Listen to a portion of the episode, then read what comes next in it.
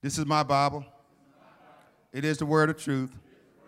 I am what it says I am. I can do what it says I can.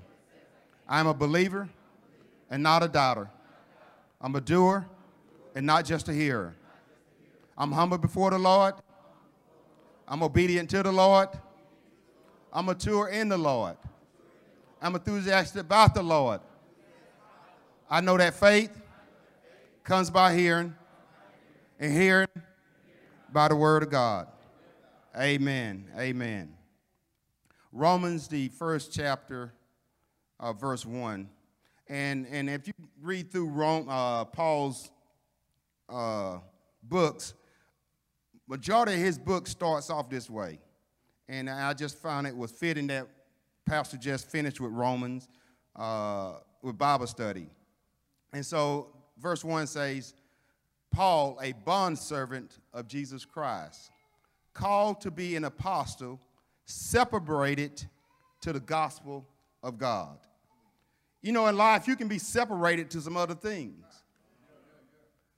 But Paul said he is separated to the gospel of God. And so we thank you. Let's go in prayer. Oh, Heavenly Father, we thank you for this time that you have set apart to learn more about your word. As I decrease, you increase within me, that I may bring a word that would encourage someone, that would set someone free, that would make them realize that there is a greater purpose in their life. And so we thank you for all of that. We ask all these things in your son Jesus' name. Amen. Amen. Please be seated.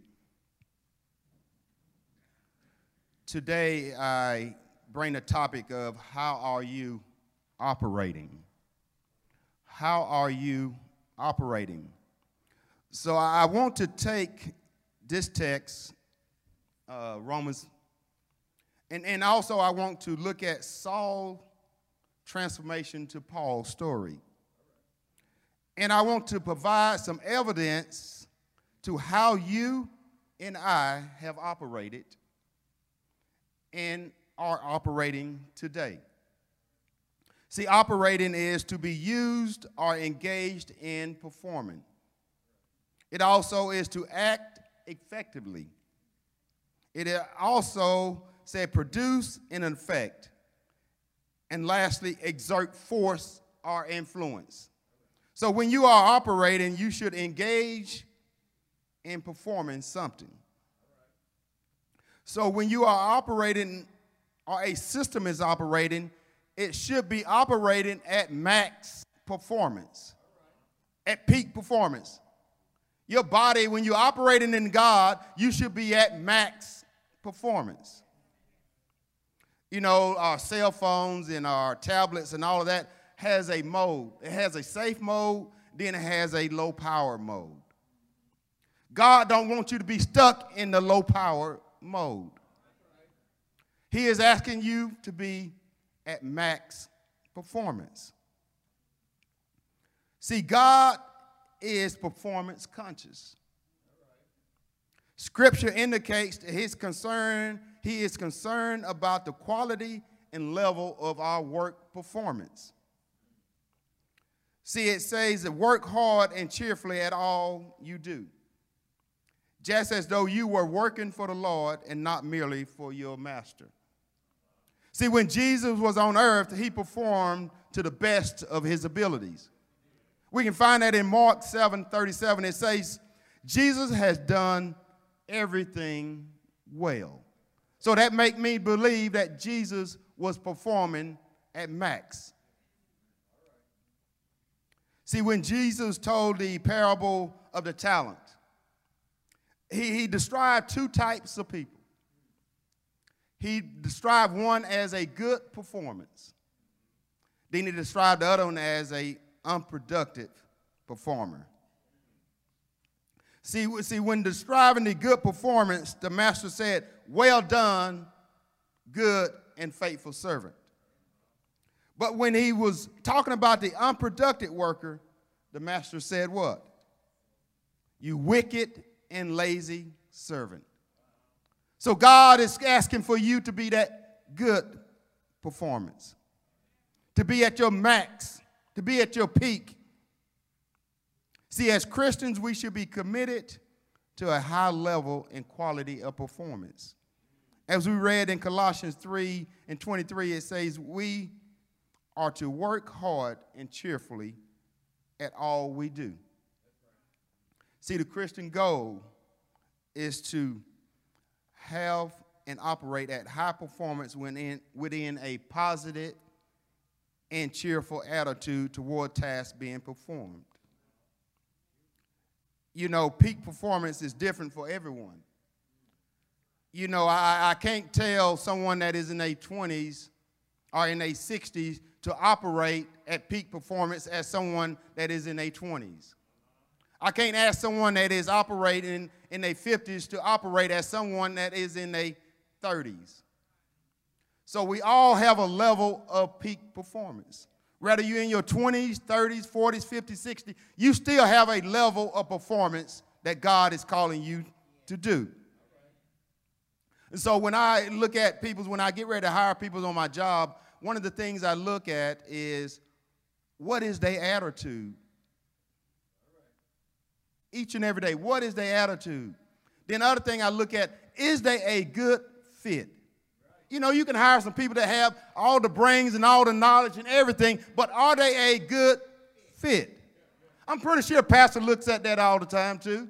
When he go and tap you on the shoulder, what attitude do you have for that task? I'm pretty sure pastor don't want to deal with a lot of attitudes when he asks someone to do something.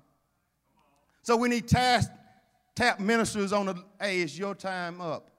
I, I don't, I don't think pastor want to get an attitude from you saying, oh, I got this going on, I got that going on. Man, I, I don't think pastor will come back to you, Brother Greer. and are you a good fit? You know, sometimes your attitude and how you fit into a situation overweighs how you perform in things. Because I'm a believer because of your attitude and now you're a good fit, that your performance will begin to be high. You will be able to operate at peak level. Because we can teach you some things in there, in the work centers. And so those are the things that I look at. And Pastor, that's some of the things you look at? Shake your head, Pastor. Okay, gotcha. but either way, God is calling us. You know, how are we doing our job for God? The world view of performance. Take it easy all the time. Ah, oh, I don't take all of that. Oh, the work is too hard. And it also tell people don't work hard. So many are committed to doing only what is required to get by in order to keep the boss off their back. That, that's world's view. But that is contrary to Colossians. See, you should be at peak performance since God desires that we perform well. The Christian community should strive for high performance at all times. When you're working for the Lord, you should be trying to achieve high performance at all times. So, how are you operating? How are you operating? Are you designed to work with Christ Jesus or against Christ Jesus? Because in Matthew it says, uh, "How he he who is not with me is against me." So he wants you to be at peak performance. So how are you operating? Are you clearly and precise saying you are a bond servant of Jesus Christ. So, do you talk to talk? Do you walk to walk? Not just with words, but in your actions. So, my objective this morning is for each of you to realize how clear and precise that Paul's journey will maximize your life to know better and to do better to know better and to live better. It is said that every saint has a past, and every sinner has a future. So, so when we look at Paul's story, Paul had a past. His name was Saul. So when did Saul come on the scene?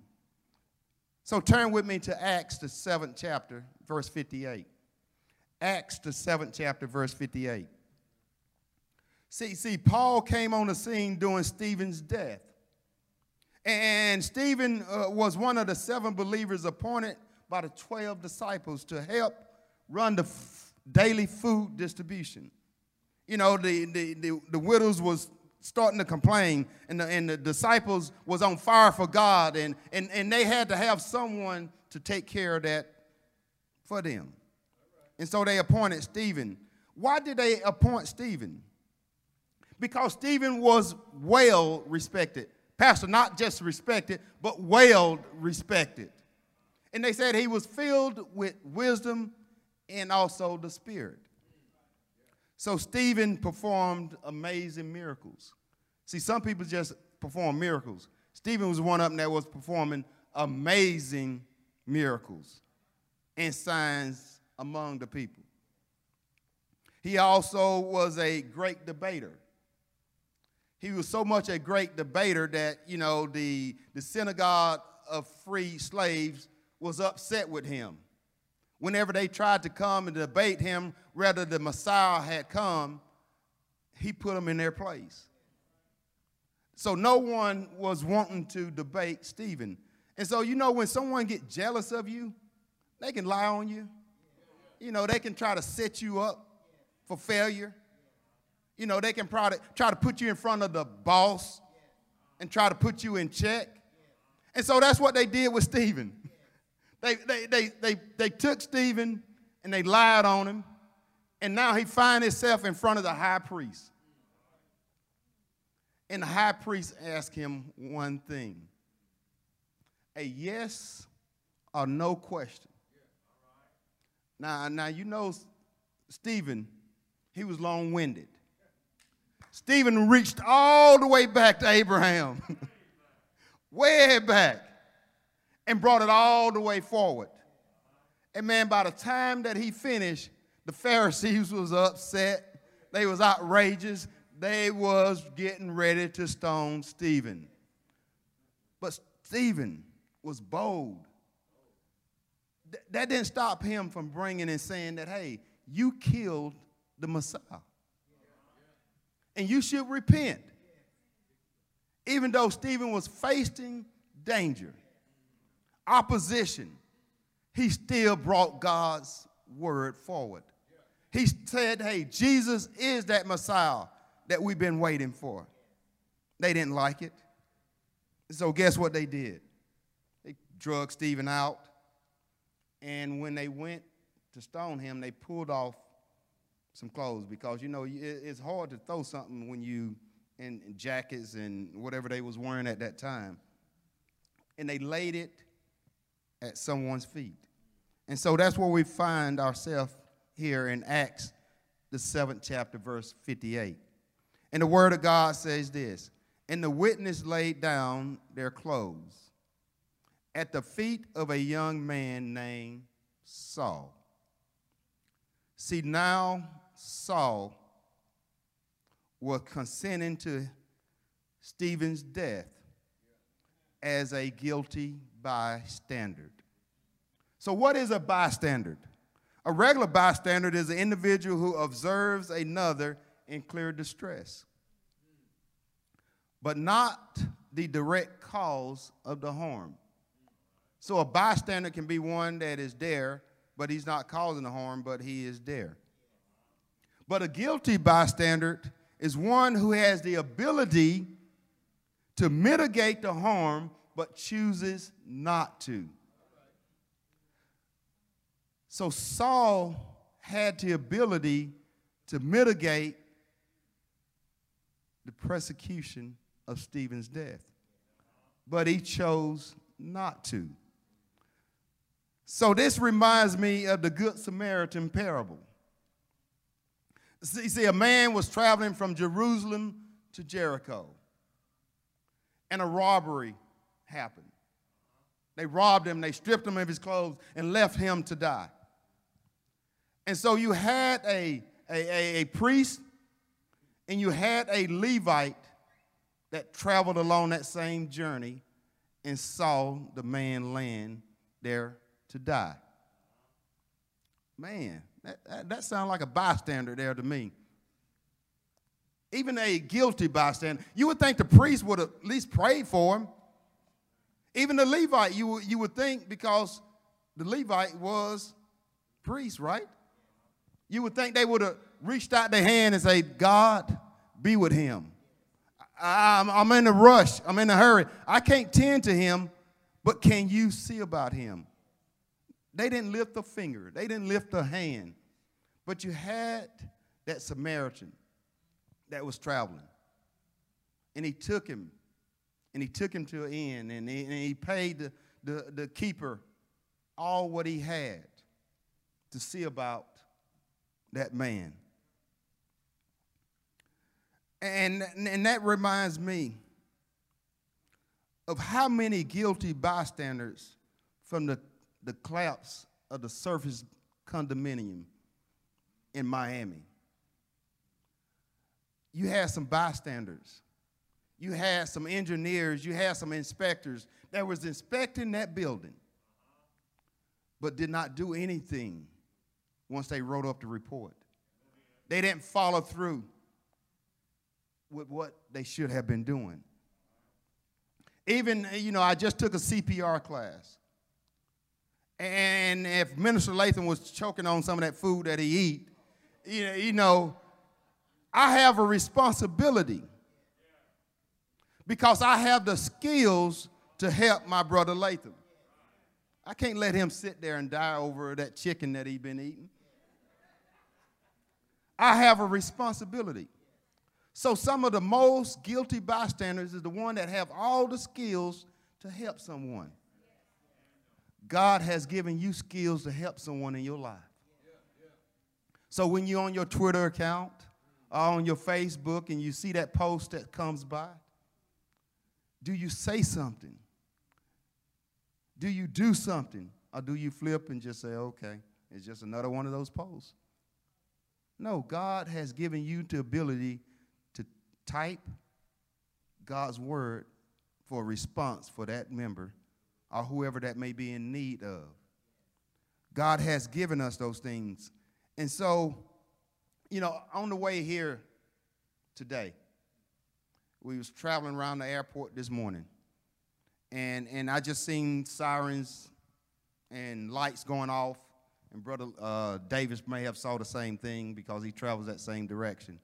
And and I just seen the sirens and I just started to pray. God, you know that situation. And so when I got around the curve, I, I looked over to the right and I seen a truck upside down. I, I, I didn't stop, but I did pray. The reason I didn't stop because the ambulance was there and the fire department was there, you know, so I didn't need to be there. And but least I did pray. The priest and the Levite could have at least laid hands on the guy, I would think, but they didn't.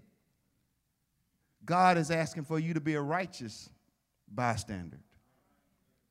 He don't need you to be a bystander that's standing on the sideline not doing anything. You need to be a righteous bystander. So how are you operating? See, the Lord does not turn a blind eye to your situation.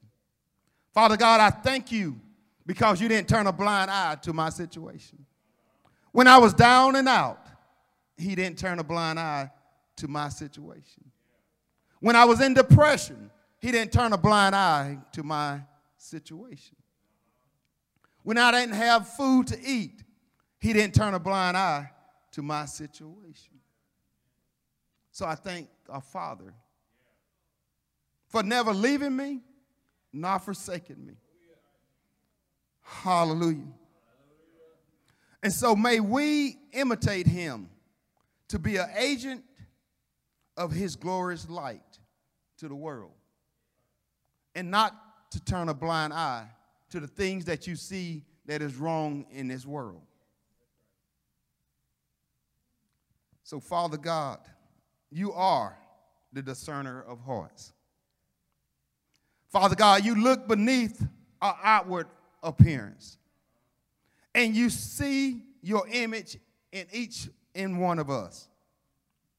Father God, we ask that you banish in us the blindness that we may have, that prevent us from recognizing the truth, so we may see the world through your eyes and not our own.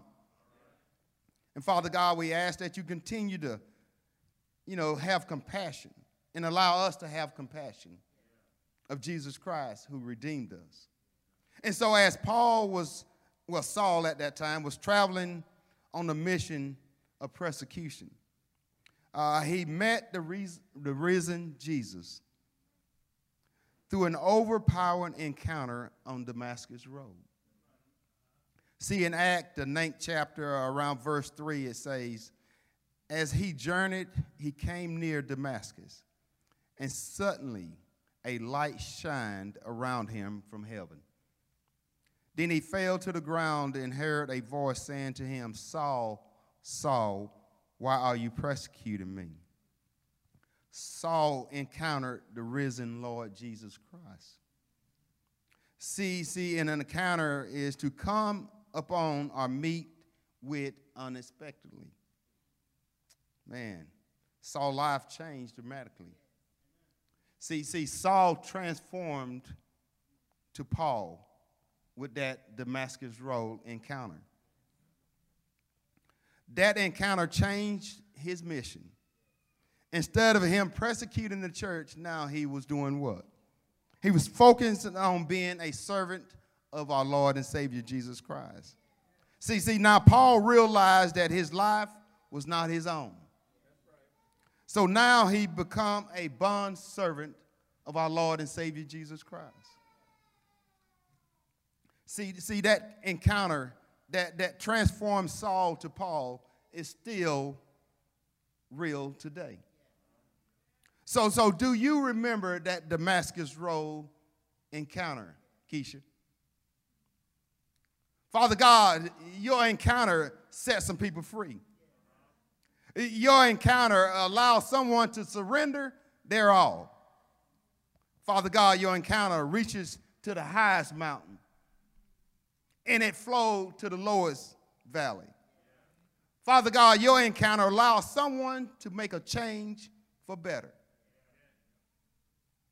See, in Luke, it, it, it talks about in the, in, in the, fifth chapter, it talks about uh, the story uh, concerning Jesus' disciples experiencing a historic encounter with a convincing experience. And Jesus took an everyday experience and transformed it into a life changing encounter. See, see, he took some tired, some discouraged fishermen and, and, and transformed them into fishermen of men. This encounter changed them forever. This is the Lord's desire for you and I. He wants to transform us. And it begins with an important encounter. See, you don't have to be in the church to encounter our Lord and Savior Jesus Christ. You can be on a fishing trip to encounter Him. You can be in your house and encounter Him. See, I can remember in 2007 my encounter that changed my life forever. I was at Luke Air Force Base, and and at the time I at the time I was uh, attending the chapel, and we was going through a week fast, and, and Adrian at the time was deployed, and I was just confiding in her, you know, I just don't know what God want me to do. And and, and she just encouraged me to just go home and just lay out and just talk with God. And it was that 2007 that changed my life forever, that allowed me to be here today because I can hear those soft spoken words like it was yesterday. I want you to preach my word. Change my life forever. So when you look back for a moment in your life, do you remember that encounter? And see, while I was meditating for this message, I wanted that feeling again. I, I, I, felt something in me when I had that encounter the first time. And I wanted that encounter the second time, the third time, the same way that I felt. But God said, You don't need that same encounter. I'm going to reveal some other things to you. I already revealed that, hey, you are to preach my word. What I'm going to reveal to you right now, I want you to say this word. How are you operating? Are you operating in a way that will bring glory to my name? But I wanted that desire to have that feeling so much. You know, Pastor, I was waking up at 5, 5.30 in the morning and, and try, you know, trying to watch the NBA games and all of that, man. It was, trying, it was kind of rough getting up at 5 when the game's going out for 11. But I was like, God, give me the strength to get up. But more so is that I wanted that feeling that God is talking to me on this message. And so I find myself, hey, forcing my way out of bed. You know, when you want that encounter with our Lord and Savior, you got to force your way to some things. Force your way through some things in life to have that encounter. Man, that encounter in 2007 like it was yesterday. Again, some discouraged and tired fishermen changed their life forever. So you don't have to be in the church to encounter that. An encounter with Jesus is personal. Jesus has something personal he wanted for Saul to experience. He has something personal for Simon, James, and John to experience. He has something personal for you to experience that will change your life forever. See, Jesus worked one on one with you. One on one with you. And, and just recalling, and God just dropped this into me, it's saying, you know, that one on one experience.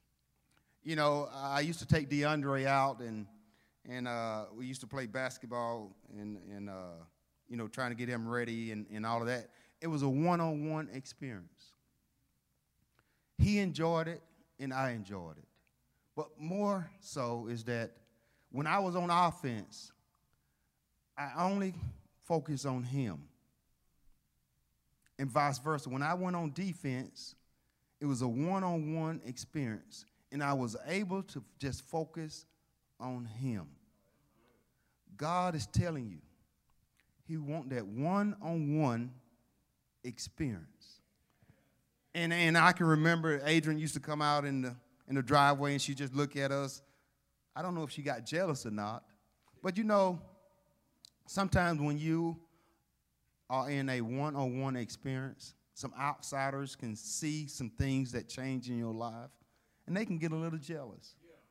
You know, I was trying to bring up this picture that uh, Trinity uh, came out in, in the driveway one day, and, and, and I think she got she did get a little jealous. I think that I was playing ball with uh, DeAndre, and and and I was trying to get that picture to put it up there, but that picture when I look back at it, her face where she wanted to get in that defensive stance and play DeAndre one on one. God is looking at you right now, Cliff, and say, I want to do one on one with you. Mama Jesse, one on one with you. And you can't worry about the outside influences of life. You got to come in contact and have that encounter with our Lord and Savior Jesus Christ that one on one experience. Wow. See, that one on one personal time will give you new passion in life, it will give you new revelation in life, it will give you new direction in life. And it'll let you know that He will never leave you nor forsake you. So, so after the encounter that transformed Saul to Paul, blindness set in and, and he could no longer see. So during Saul three days of blindness, God spoke to Ananias with instructions to how to restore Saul's spiritual and physical sight. See, Ananias understandably was worried. He had already heard about Saul. Saul was a bad guy. He was worried about the injustice of the situation. After all, Saul well, was well known uh, of the early church. And so in Acts, the ninth chapter, verse 13 and 14, it, it says this Then Ananias answered, Lord, I have heard from, from many about the man, how much harm he has done to your saints in Jerusalem. And here he has authority from the chief priest to bind all who call on your name. See, here we see that Ananias fear hindrance and unable to perform at maximum. His fear prevents him from maximum performance. See, Ananias uh, objects against going to Saul, and the Lord answered his objection. See, see, in a court setting, the judge allows for an objection, objection to a certain extent. But eventually, the judge have to rule one of two ways. He has to overrule, or he have to sustain.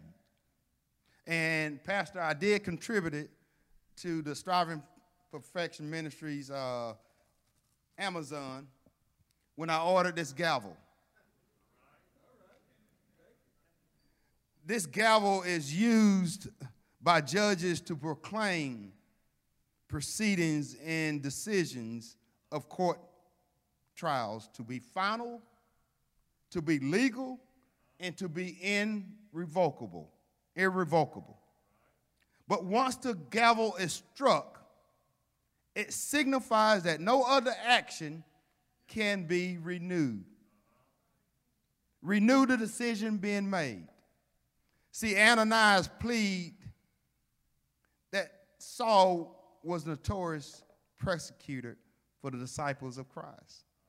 Christ overruled and said, It is legal. It is what I want it to be. So Christ overrules the objection by Ananias. And he went on to tell Ananias, don't tell me how bad he is. I already know that. He know how bad you are. I don't need no one else to come and tell me how bad Charlie has been. I already know that. I want you to go and give him all the help you can because he is my chosen vessel. I have designed to put confidence in him. And then you need to not fear. Paul have not chosen me. I have chosen Paul. You know, when, when God chose, have chosen you, it's nothing someone can say or do. So, so, so, so Jesus is saying, hey, he is a vessel of honor and must not be neglected at this time in his present condition. Uh, neither thrown away as a despised broken vessel, or a vessel in which there is no pleasure. And he went on to say, He is to bear my name before the Gentiles, and to be the apostle of the Gentiles, and to carry the gospel to the heathens nations. Mm. And then he lastly said, I will show him how great things he must suffer for my name's sake. See, the Lord reassured Ananias. He reassured and said that he is God. He reassured that he was in charge. And he reassured that he is taking action in this situation. He didn't need no one else to take action. So Saul will no longer be the persecutor. He has been chosen to proclaim God's glory to the peoples of Israel and to the world. So Ananias goes on God's errands to Saul. And he, he, he started off with an objection against going to him. But when an answer was given to him, he dropped everything and went. So when God give you an answer, when you done put out everything about the situation, and God tells you to go, do you obey? Ananias did. So sometimes fear hinders us from max performance. But God will remove that fear. God will remove the troubles times in your life. God will remove some headaches out of your life. So, what are we to do but to go on with our work and not hang upon the objection? So, how are you operating? See, Ananias went and he put his hands on Saul. And so now Saul gains his, his, his, his sight at once. And he arose and was baptized to receive the Holy Spirit. So, how are you operating? See, Paul is saying that, hey, that is converting grace. Converting grace is, is to open one's eyes and turn them from darkness to light. Uh, this was what Saul was sent among the Gentiles to do. But he had to experience it first. So, some things in your life, you're going to have to experience it first before you're able to put it out there for someone else. So Paul had to experience the converting grace before he was able to be the disciple. So now Paul associated with disciples uh, that were at Damascus. And, and he, he, he fell right in with them. He, he conversed with them. He went to their meetings he joined in communion with them. This is what started Paul's internship. What is an internship? Internship is a short term work experience offered by companies and other organizations for people to get some entry level exposure to a particular skill set. It is as much of a learning experience as it is work. And ideally, interns spends their time working on relevant projects, learning about the field. Remember, this is this is Saul. Making connections and developing needed skills. Internships sometimes even lead to full-time job offers.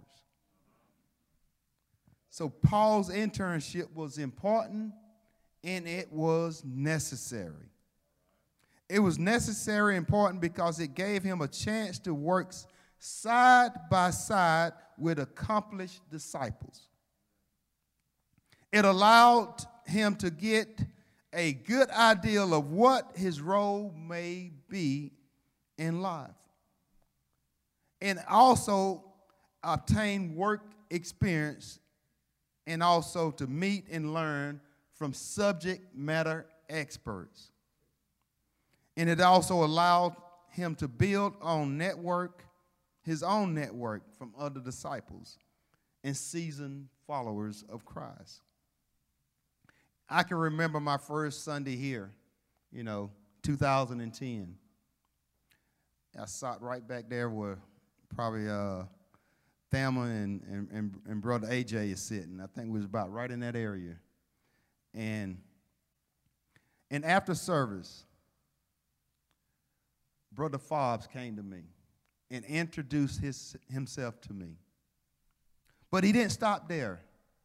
He introduced my, he introduced me to, to Brother Gene and, and Papa Jay and, and, and Brother Shetfield. And he gave me his number, his telephone number, saying, Brother, anytime you have a question, give me a call. Internship.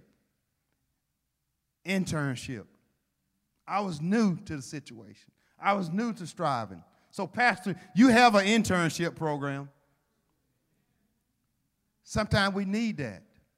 When new members come in, they need to know who they can come in contact with. They need to have someone that they can call on and figure out things. Because every church operates a little bit different. But another important benefit of an internship is the chance to figure out what you don't want to do and what you want to do. Internship give you the chance to try a few things out without committing. As internships has gotten important and, and more uh, uh, common, even pastors started the internship. Pastor, you remember the striving deacon internship? Even pastor had that, where he, he, he saw some potential members. And, and, and he said, tribe leaders, I want you to take a look and, and see if this is something that they want to do. And so we brought those candidates in and, and we tag teamed them with some other, other deacons and leaders and had them go through what it would take to be a deacon. You know, some of them figure out, hey, this is not what I want. but some of them said, yes, I can handle that responsibility. But some of them saying, I didn't want the title, but I can do the, the task. So internship offers the chance, you the chance, not to just build relevant skills and learn about the field, but also to demonstrate those skills and insight on the job. So, in short, internship can help you as a member and also help pastor figure out what God is calling you to do with your gift and with your talent when it comes to growing the body of Christ. See, once the church open up its doors fully, I'm pretty sure pastor going to want some internship candidates to operate when the church opens.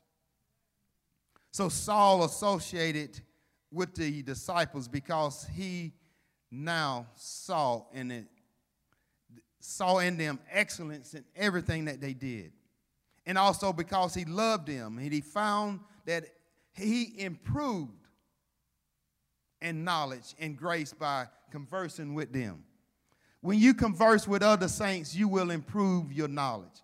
You will sharpen your understanding, your wisdom about God's words. And he openly declared himself as a disciple of Christ by associating with those that were disciples. So let's go back to Romans, the first chapter. Paul, a bond servant of Jesus Christ, called to be an apostle, separated to the gospel of God. Separated to the gospel of God. See, when we become Christians, we clothe ourselves with Christ and become his bond servant. See, see, we can't fully serve God until he owns us in Matthew, Matthew, the 22nd chapter, verse 37 and 38, it say, Jesus said to him, You shall love the Lord your God with all your heart, and with all your soul, and with all your mind. And this is the first and great commandment. And it goes on in Luke chapter 16. No servant can serve two masters, for either he will hate one and love the other, or else he will be loyal to the one and despise the other. You cannot serve God and mammon. In Romans 12 and 1, it says, I beseech you, therefore, brethren, by the mercies of God, that you present your bodies as a living sacrifice, holy, acceptable to God, which is your reasonable service. See, Jesus is our bondsman. Jesus is our bondsman. A lot of times, a bondsman put up collateral, as in money, as in a house or land or whatever it may be. But our God put up Jesus' life that you may be set free, that you may have eternal life. Jesus is your bondsman. So you have to realize your life is not your own. Your life has been paid in full. So the things that have been holding you back, Jesus already paid the price for you. You don't need to pay it again. You don't need to give anyone else none of your money. You don't need to be looking for anything else in life. Jesus is your bondsman. And he is calling for you today to be a bond servant. Separated to be used for God. So, how are you operating today?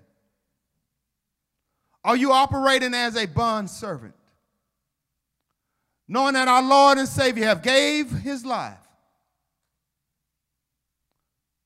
for a wrench undone, for the sins that you have committed. How are you operating? And how are you operating? God is saying it's not too late. It's not too late for you to be operating at max performance for our Lord and Savior. It's not you can reach peak performance when you realize what was given up that you may have eternal life. When you realize that and you look back at over your life. When you're in the clubs, driving intoxicated, texting and driving, and God spared your life. Why can't you be that bond servant that He's calling you to be? Don't continue to throw your money at all kinds of doctrine. It's only one doctrine that you need to know that our Lord and Savior Jesus Christ has given his life that you may have life and life more abundantly. Be that bond servant that he have called you to be. So how will you operate? I'm telling you how I will operate. Because I remember that encounter in 2007. I remember God sparing my life while driving intoxicated. I remember texting and driving. He spared my life. So I look at it like Paul. I'll be that bond servant that is separated to spread the gospel through this nation. Hallelujah. God is saying, be that bond servant. Hallelujah. Hallelujah. Father God, we thank you. I have two appeals. Thank you, Father, for pouring into me, first of all. And revealed to me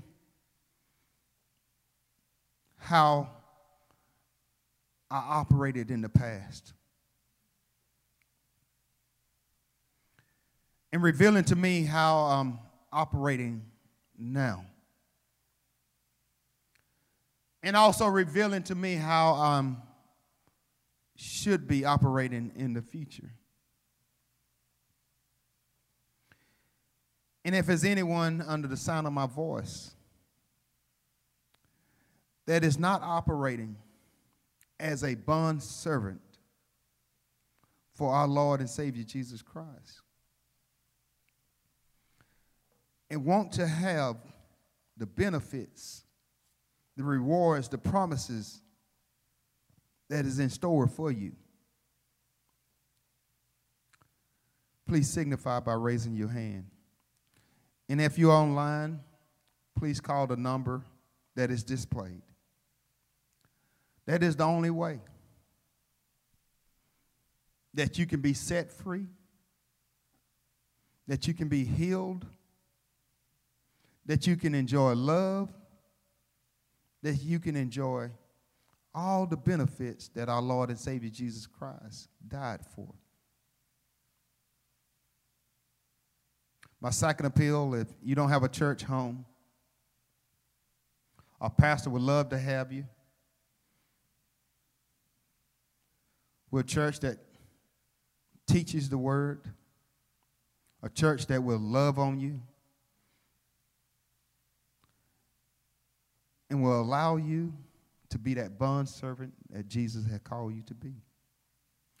If that is you, please signify by raising your hand. And if you're online, please call the number that is displayed.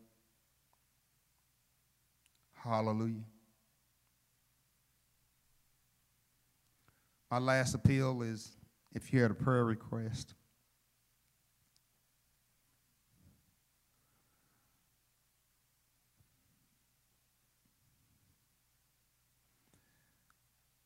If you have a prayer request,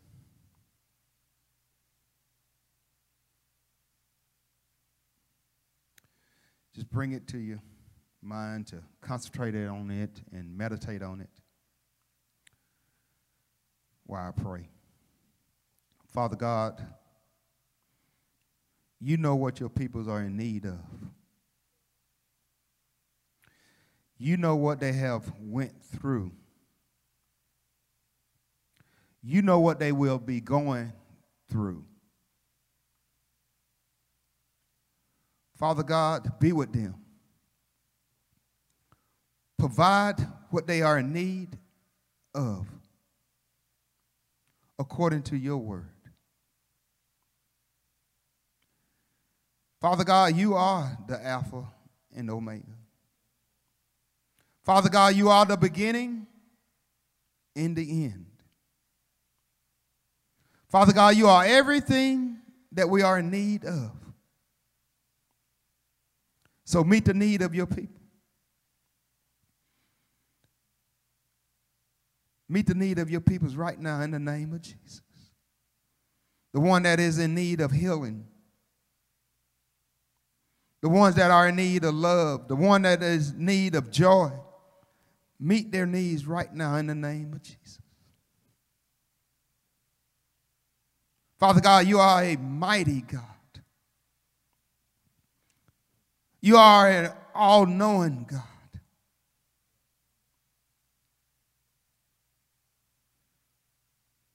So we thank you for meeting the needs of your people. And we ask all these things in your son's name. Everyone in the congregation say amen. Amen. Amen. amen. amen. Hallelujah.